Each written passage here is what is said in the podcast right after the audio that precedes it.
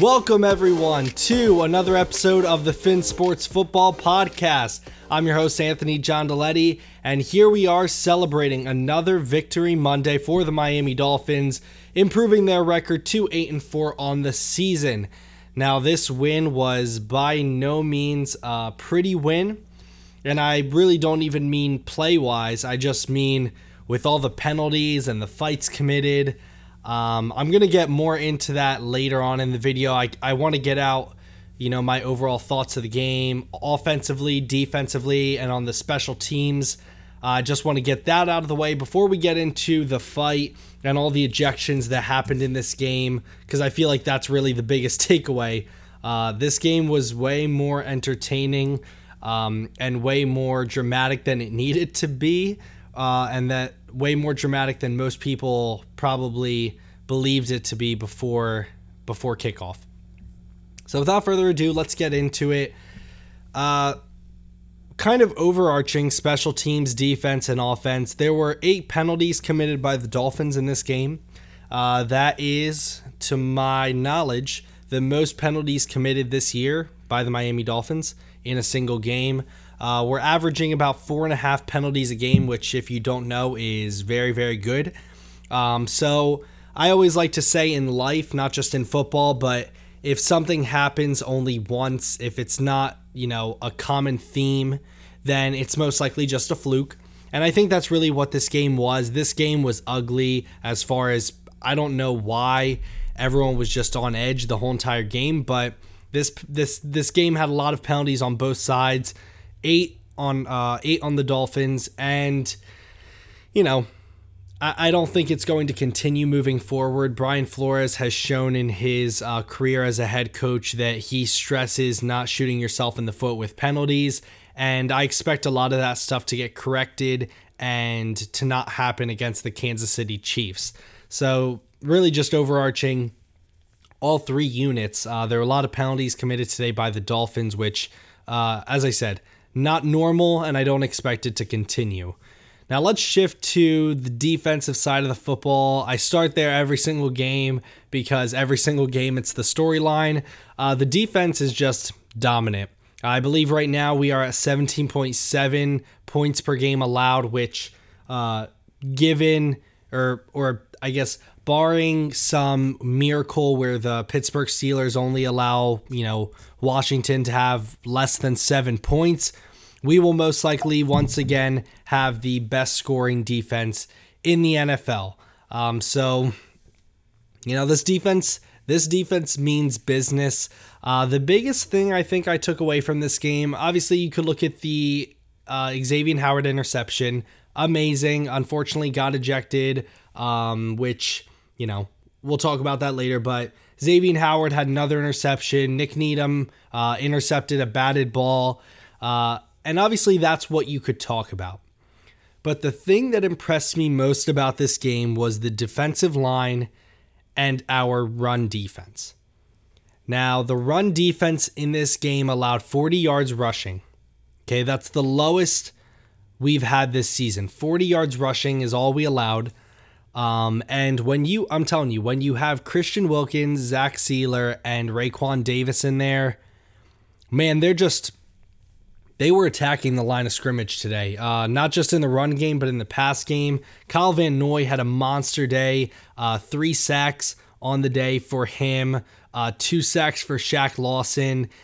Uh, actually, Ogbah almost had a sack too, which was originally it was ruled a fumble recovered by Christian Wilkins for a touchdown, but when they went to review it, you could clearly see uh, his arm was going forward, so it got reversed. But the the defensive line was just all over the Kansas City's uh, offensive line all day. They were all over the quarterback.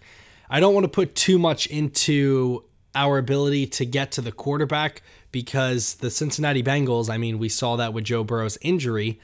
Uh, the Cincinnati Bengals just don't have a good offensive line. And I don't know how many more games they have to go or how many seasons they have to go with a bad offensive line before they start investing stock in it. But, you know, nonetheless, I'm not going to put too much hype into our D line in this game as far as attacking the passer because we are going against the Cincinnati Bengals. But it really did impress me in the run game because we've even seen against teams like the Jets, teams like the Jaguars, you know, teams that don't really have a great running game are still able to run on the Dolphins. And in this game, we just we said you're not running the football. You can break out. I think the longest run of the game, um, the longest run of the game for Cincinnati was 10 yards uh, by Giovani Bernard, uh, and he only finished the day. He finished the day 12 attempts, 30 yards, and then Perine and Allen, uh, Brandon Allen had two uh, two rushes for three yards, and then Perine three rushes for seven yards. Um, this game was, man, this game defensively was just it, it was super impressive. Uh, obviously, we gave up the touchdown. Unfortunately, I feel like every single week I, I try to find things to talk about this defense. And it's like, oh man, we gave up a touchdown, and really, really, we didn't even need to give up that touchdown. If you go back, um, if you didn't watch the game, or maybe you didn't understand how it worked, uh, Byron Jones just made a bad play on the football. He cut it in when he was supposed to go out. He does that, no touchdown on that play. Maybe a five, six yard gain. But I mean, if that's the worst thing that happens, is that there's a simple error. Yeah, gives up seven points, but that's all you give up all game. I'll live with it. Hopefully, it gets corrected. I think it will. Byron Jones is a smart player, smart guy. Um, obviously, you're paying him a lot of money, so you don't want him to be making those mistakes. But at the same time, that's really all I have to talk about the defense. We were just dominant all over the ball. Nick Needham, I didn't even talk about Nick Needham. I talked about that interception he had, but the dude is just showing that he, and I don't know if it's him, you know, his willingness to improve, his his drive for the game, or if it's the coaching staff and their ability to coach him up but I feel like every single week, Nick Needham just gives you one or two plays where it's like, man, that guy is getting better every single week. Against the Chargers, it was a couple breakups against Keenan Allen. In this game, it was the pass. I forget when it was. It was early on in the game where they throw a deep crossing route and Nick Needham just jumps in front of it and bats it down. Uh, he's really just, he's really just in, in my opinion, he is the definition of the coaching staff and what makes them so great. He is the prime example because you're seeing a player who, at first, when he came into the NFL and played for the Dolphins, um, he was no good. I guess is a sim- the, the the kind way to say he was not good at all. And as last year went along, we saw him develop more and more. And this season, he kind of had a slow start, but basically since I mean, I want to say since the San Francisco game, just this whole secondary, including people like Nick Needham, have just been clamps. Every single down, every single play. Um, and, and it, it's really impressive to see guys like that, like Nick Needham, who learned this in the game, was originally going to be taken by the Bengals, ended up going undrafted and taken by the Dolphins. I'm sure he's really happy about that. I know he didn't get drafted and he can't say I was drafted in the NFL, but I'm sure he's very happy that he wasn't drafted by the Cincinnati Bengals. And I'm sure happy as a Dolphins fan that he's on our team, helping us uh, win, making plays for us. Now let's shift our attention to the offensive side of the football. Um, offensively, in the first half, not going to lie, it was super, super frustrating. Um, I don't know. Maybe we learned after the second half of this game. Maybe we learned after the Arizona game. You got a quarterback, fifth overall, who is very good at throwing the football. Maybe you should allow him to throw the football more. Maybe you don't have to run so much. I'm not saying abandon the run game because obviously in the Denver game and last week I talked about I don't know why we're not running more. But what I'm saying, I guess, is how I should phrase it. You have a fifth overall quarterback. You don't need to be so conservative in his play calling. And we saw this in the Arizona game, and we saw it in this game in the second half. If you allow Tua to go in shotgun, run a couple of plays, you know, hand it off, draw plays. But if you give him, you know, the ability to throw the football, if you call plays for him with an empty backfield, which they don't call for him a lot, but they called more in this game, he makes plays happen. And I think that while you want to be conservative, you don't want to put Tua at harm's way, you want to make sure you set up the running game, you also can't be too conservative and not allow Tua to do what made him so good in the first place, which is throw the football accurately and distribute it and have a knowledge for the game. And I think that as the season progresses, as Chan Gailey learns more about his strengths and weaknesses. They're going to allow him to run more plays in this offense, similar to how Fitz does. And obviously, I talked about throughout the week how I expect Tua to not know as many plays because he's only been in this offense for seven months. But I think that once he learns more and more plays, we really just need to kind of take the training wheels off and allow him, you know, if need be, to go empty backfield on a first and 10 instead of every first down running the ball or every time you throw the football it has to be on a bootleg or a screen pass. Like Tua is a good quarterback. He's a good quarterback and we saw that in the second half. Credit to uh, credit, excuse me, credit to Chan Gailey. Brian Flores in his post-game press conference said the idea to go no huddle and spread the football around more was actually Chan Gailey said that at halftime. He said, "Hey, look, I think we should go no huddle. I think it's good for Tua. I think we should, you know, throw the football more, allow him to kind of get a rhythm. And to to Chan's credit, it worked, and they did it. And funny story actually, before I get into the rest of the offense, their drive was so successful that uh, so after the first half ended, I set a timer. I told Siri, I was like, "Hey, set a timer for uh, 15 minutes," and I was helping uh, my family put up some Christmas decorations outside. They needed me to hold the ladder. And my timer went off, and I walked inside. And I don't know if maybe halftime is shorter. I thought it was 15 minutes. But I walk inside, turn on my TV, and it's first and goal for the Dolphins at the five yard line. So I missed that whole opening drive. I had to go back and rewatch it. Uh, and it was just a thing of beauty. They came back. They, you know, I don't know what Brian Flores said to them at halftime, but it worked and they let Tua operate. They let Tua slice and dice this defense. And it was working. Mike Gesicki had a great day. DeVante Parker had a great game. Myles Gaskin, we'll talk about him. Phenomenal game, not just in the running game, but the passing game. And we saw this offense start to click. Um, now, red zone efficiency does scare me. We we went one for four in the red zone uh, this game. Um, you know, shout out to Jason Sanders on special teams for just being a dude and being amazing. Uh, but you know, we can't rely on him as much, especially next week when we're going to play a team like the Chiefs who are averaging what 31 points a game. You can't go to the red zone and come out with three points. You can't. It's just not going to work. And I don't think that's uh, something we need to worry about as Dolphin fans. Um, with Tua in there before he obviously had the thumb injury, we were converting 80% in the red zone. So I don't think that's something that's going to be a long term issue. I think obviously it's Tua's first game back.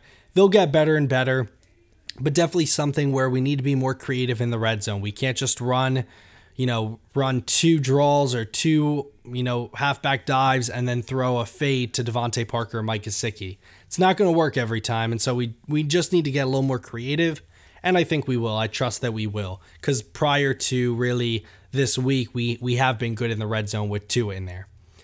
Now, last thing with the offense is the running backs. Obviously, Myles Gaskin came back. Good to have him back. Uh, I think they need to put super glue on our running backs' gloves because for some reason we just can't hold on to the football. Myles Gaskin fumbled it against the Rams. He fumbled it this game. Last week we saw Breida and Laird fumble it they they need to secure the ball because you're not going to win games turning the football over, um, especially against good teams. Obviously, Cincinnati's not a good team, but when you play teams like the Chiefs, the Patriots, the Raiders, the Bills, you can't turn the ball over and expect to win games. So hopefully that's something they correct. But Myles Gaskin, man, 12 attempts. Uh, actually, no, it wasn't 12 attempts, was it? No, Myles Gaskin, uh, 21 attempts on the ground, 90 yards rushing, averaged 4.3 yards a carry. Obviously, his long run of the day was 26 yards, but it ended in a fumble, so that sucked. But he contributed um, 141 yards from scrimmage, 51 in the passing game, 90 in the um, run game. And we see what happens when you have a running back that is not just able to run the football but catch the football. It really does a lot for a young quarterback, and I feel like having Myles Gaskin back is going to do a lot for Tua's confidence because it gives you that safety valve of things aren't going well. I'm just going to throw it out to the flat to Myles Gaskin, maybe throw a little screen pass. That play, I will say this. That play where Myles Gaskin, it was a 35 yard pass to from Tua to him. He looked like a wide receiver. He looked like a wide receiver. His ability to cut in, Tua rolls out to the left. He's like, nothing's working. Let me cut back upfield. Tua finds him on a beautiful, accurate pass. Um, Myles Gaskin is a weapon. I don't think he's a number one running back. I don't think he's a guy that we can use as our number one feature running back, but he's definitely a phenomenal weapon for this team to have. And I would expect the Dolphins, if we do address the running back position in the offseason, not if, when we do, I think we definitely will. Um, I don't expect Gaskin to leave. I expect him to be a part of this team because he's a great weapon. Um, and he definitely has good chemistry with Tua, and it's only going to get better and better. This was Gaskin's second game with uh, Tua. Um, he had the Rams game, then got injured. Haven't seen him since. And so, you know, I think the more and more you build that chemistry with Tua, the the further and further this running game can go. But we definitely saw an improvement on the running game. Uh, but again, it's against the Cincinnati Bengals. So, you know, take it with a grain of salt. But nonetheless, we were able to run the ball effectively in this game uh, and secured the win. Now, finally, let's get into the fight. I feel like that's really the thing everyone wants to talk about. It's the big story, the big headline, the big thing that happened in this game. Because aside from that, it was clearly the Dolphins versus the Bengals. It was the Dolphins playing pretty good football, definitely good on defense, pretty good on the offense, uh, especially in the second half but it was pretty boring for the most part. And then the fight happened. So if you didn't watch the game, or for some reason maybe you live under a rock and you don't know what happened, Jakeem Grant, let me backtrack. Jakeem Grant goes to field the punt, and it goes through his arms, and Michael Thomas, not Michael Thomas of the Saints, but Michael Thomas of the Bengals, decides I think the smart thing to do is to lower my helmet and hit Jakeem Grant as hard as I can. Well, he did that, got a penalty for it. Uh, Noah Igbinoghene picked up the ball, ran for about seven yards. We gained 15 yards on the play. Next time they punt, literally the next time that the Bengals punted the football, they punted it up, and this time Michael Thomas says, You know what? I'm not even going to wait for him to catch the ball. I'm just going to run into him and tackle him as hard as I can, running 18 miles an hour. And he completely levels Jakeem Grant before he could even get the ball. The ball's not even close to him. And if I'm Michael Thomas, or if I'm the refs, I don't know how Michael Thomas did not get ejected in this game. He might be, it might have been the dumbest special teams. He might be the dumbest special teams player I've ever seen in my life. And I've watched a lot of football.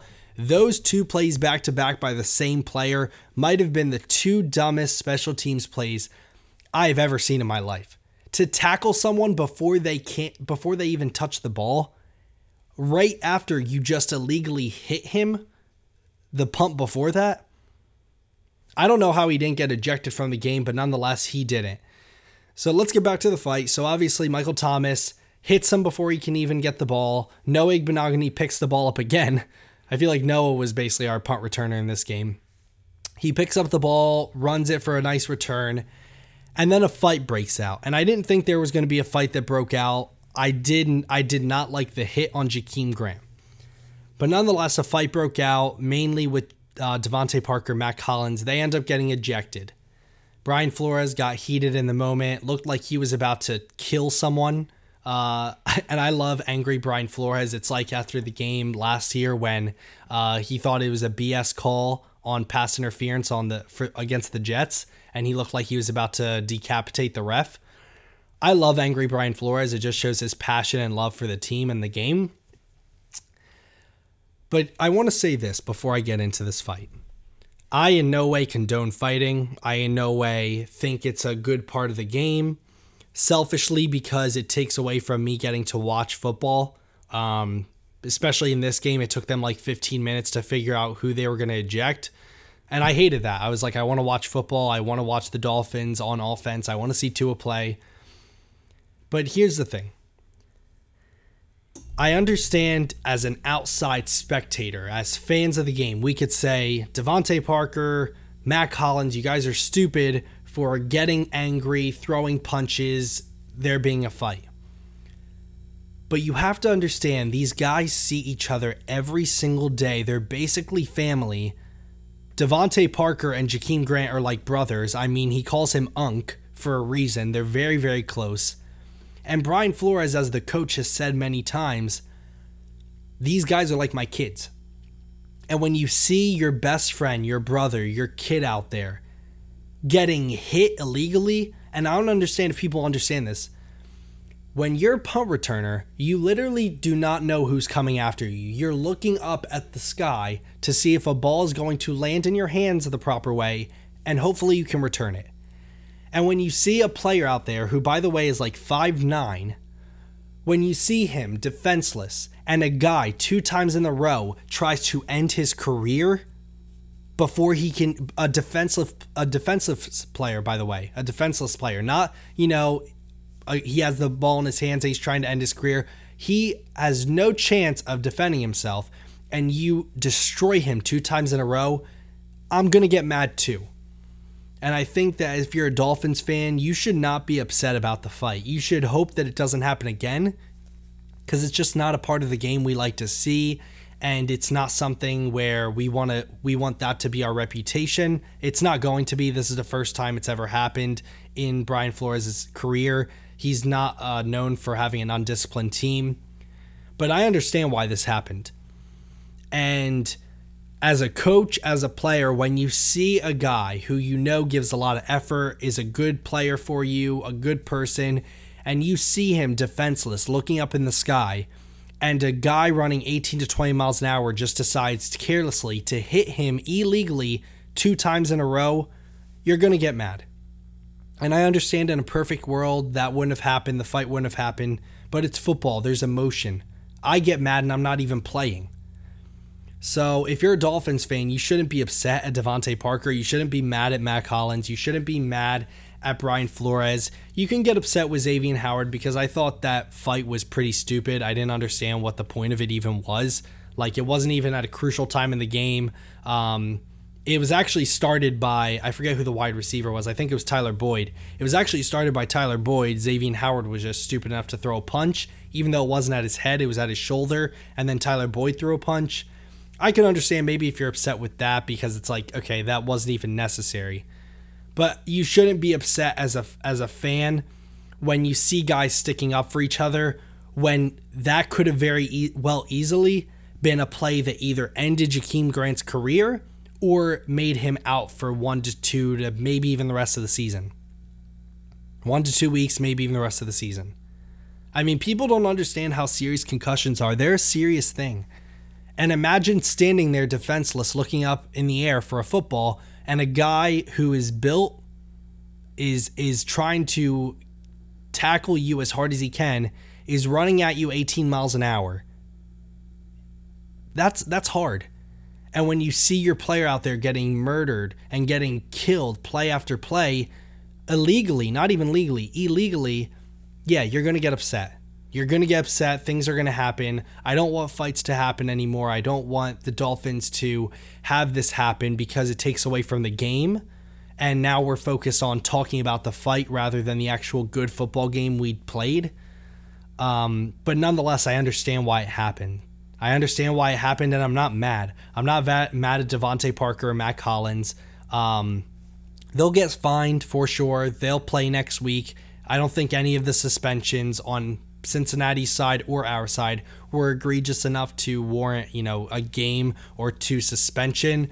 It'll probably just be a fine on, um, you know, DeVante Parker, Mack Hollins, and Xavier Howard, and then whatever two players of theirs got ejected. But again, as a Dolphins fan, I can't get upset that they were sticking up for each other after you're watching a guy who you spend every day with who's like a brother to you get hit illegally by a man running 18 miles an hour, two illegal hits in a row. So that's just my thought on it. Uh, honestly, the biggest thing with the fight, I thought it was pretty stupid. It wasn't even a big fight. Like these guys act like they're out there, you know, beating each other with bats. Like they're just pushing and shoving, and then they get ejected. Uh, the only thing about the fight that I hated was that it took like 15 hours to figure out who they were ejecting. Um, I feel like everyone and their brother knew it was Xavier Howard, Mack Hollins, and what I don't even know the guy that they ejected. I thought it was going to be um, Michael Thomas because it was like two plays in a row where he did something illegal and against the rules. So I thought it was going to be him. It ended up not being him. But nonetheless, it took like five hours for that to happen. And that was really the only part about the fight I didn't like, um, not the actual fight itself. Again, I don't condone it. I hope it doesn't happen again. I understood why it happened. But like the, the most annoying part about the fight was that it took away from Dolphins football. We couldn't watch the the team, you know, go down the field and, you know, score points. Now, here's the thing I will say that punt, you could tell offense or defensively, they were fueled by that. Because I believe that the Dolphins, the next drive, went down a little, then punted it off. And as soon as the Bengals got the ball back, it was like sack, almost sack, fumble, return for a touchdown, sack, you know, a little pass, sack. We got like four sacks in one drive. So it definitely fueled the defense. And that's what I'm saying. It's going to fuel your team because when you see a guy out there not doing anything wrong, defenseless, get hit two times in a row illegally, it's going to happen. It's going to happen. I mean, we get mad as fans. We could, you know, punch a referee when he calls a holding on us when we don't agree with it. We could go out there and punch the ref because we're so mad. And yet we expect these players not to get upset when they see some guy trying to end, you know, Jakeem Grant's career two times in a row illegally. And I keep saying legally because it wasn't an actual football play. It wasn't just a good tackle. It was a illegal football play twice in a row. Um, but but nonetheless, that was the fight. Those are my thoughts on the fight. Brian Flores talked about after the game. I got to hold myself to a higher standard. Uh, we got to hold ourselves to a higher standard as a football team, and I expect that to happen. I don't expect this to be a continuous thing. Um, you know that the Dolphins do. And honestly, in this game, I mean, I don't, I don't expect it to happen again this year because we're going to play good franchises. Uh, the Bengals, I've been, I've been trying to hold my tongue on the Bengals because Zac Taylor is actually my girlfriend's dad's uh, first cousin. It's actually his stepbrother's first cousin or half brother's first cousin. So they're related in a way. So I've always tried to like hold my tongue, but like, I mean, what do you expect from the Bengals? They're a sad franchise. They're like they're the it's a shame that they're in the NFL. They're kind of disgrace to the NFL. They've always been bad. They're ne- they've never been good. They have no idea what they're doing with their coach. They have no idea what they're doing leadership wise. Their owner doesn't want to spend money. They don't have good players, and they've always known for being dirty players. I mean, just remember their Cincinnati game or the the Pittsburgh game in the playoffs. That tells you all you need to know about the Bengals. So I don't expect that to happen. Uh, we're a good football team. We're a disciplined football team. We hold ourselves to high standards. And I don't expect the Chiefs, Patriots, Bills, or Raiders, uh, maybe the Raiders, I don't know. But nonetheless, I don't expect either of those teams, any of those four teams, to do anything illegal to warrant the Dolphins getting mad and trying to stick up for their teammates. I don't see that happening. So I don't think it's something we need to worry about.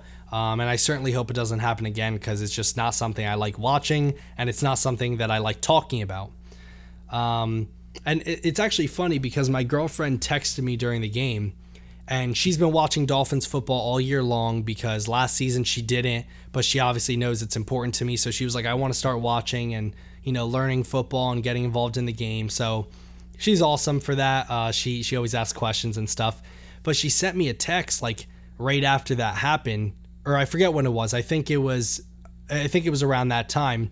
And she said, "Why why is everyone so angry? Like why is this such a rivalry? They're not even in the same division." And at first I was like, I have no idea. Like I have no idea why the Bengals, who are 2-8 and 1, are like pissed at the Dolphins.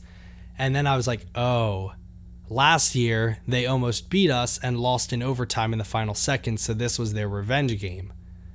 So I kind of understand that, but also at the same time, I don't because, like, you're a bad franchise. You're not going anywhere, at least in the next two years. And you're trying to, like, fight everyone because of it. Maybe they're just mad that they're on the Bengals, so that's why they're fighting people. I don't know. There was just a lot of tension in this game, and I didn't understand where it was coming from or why it was there.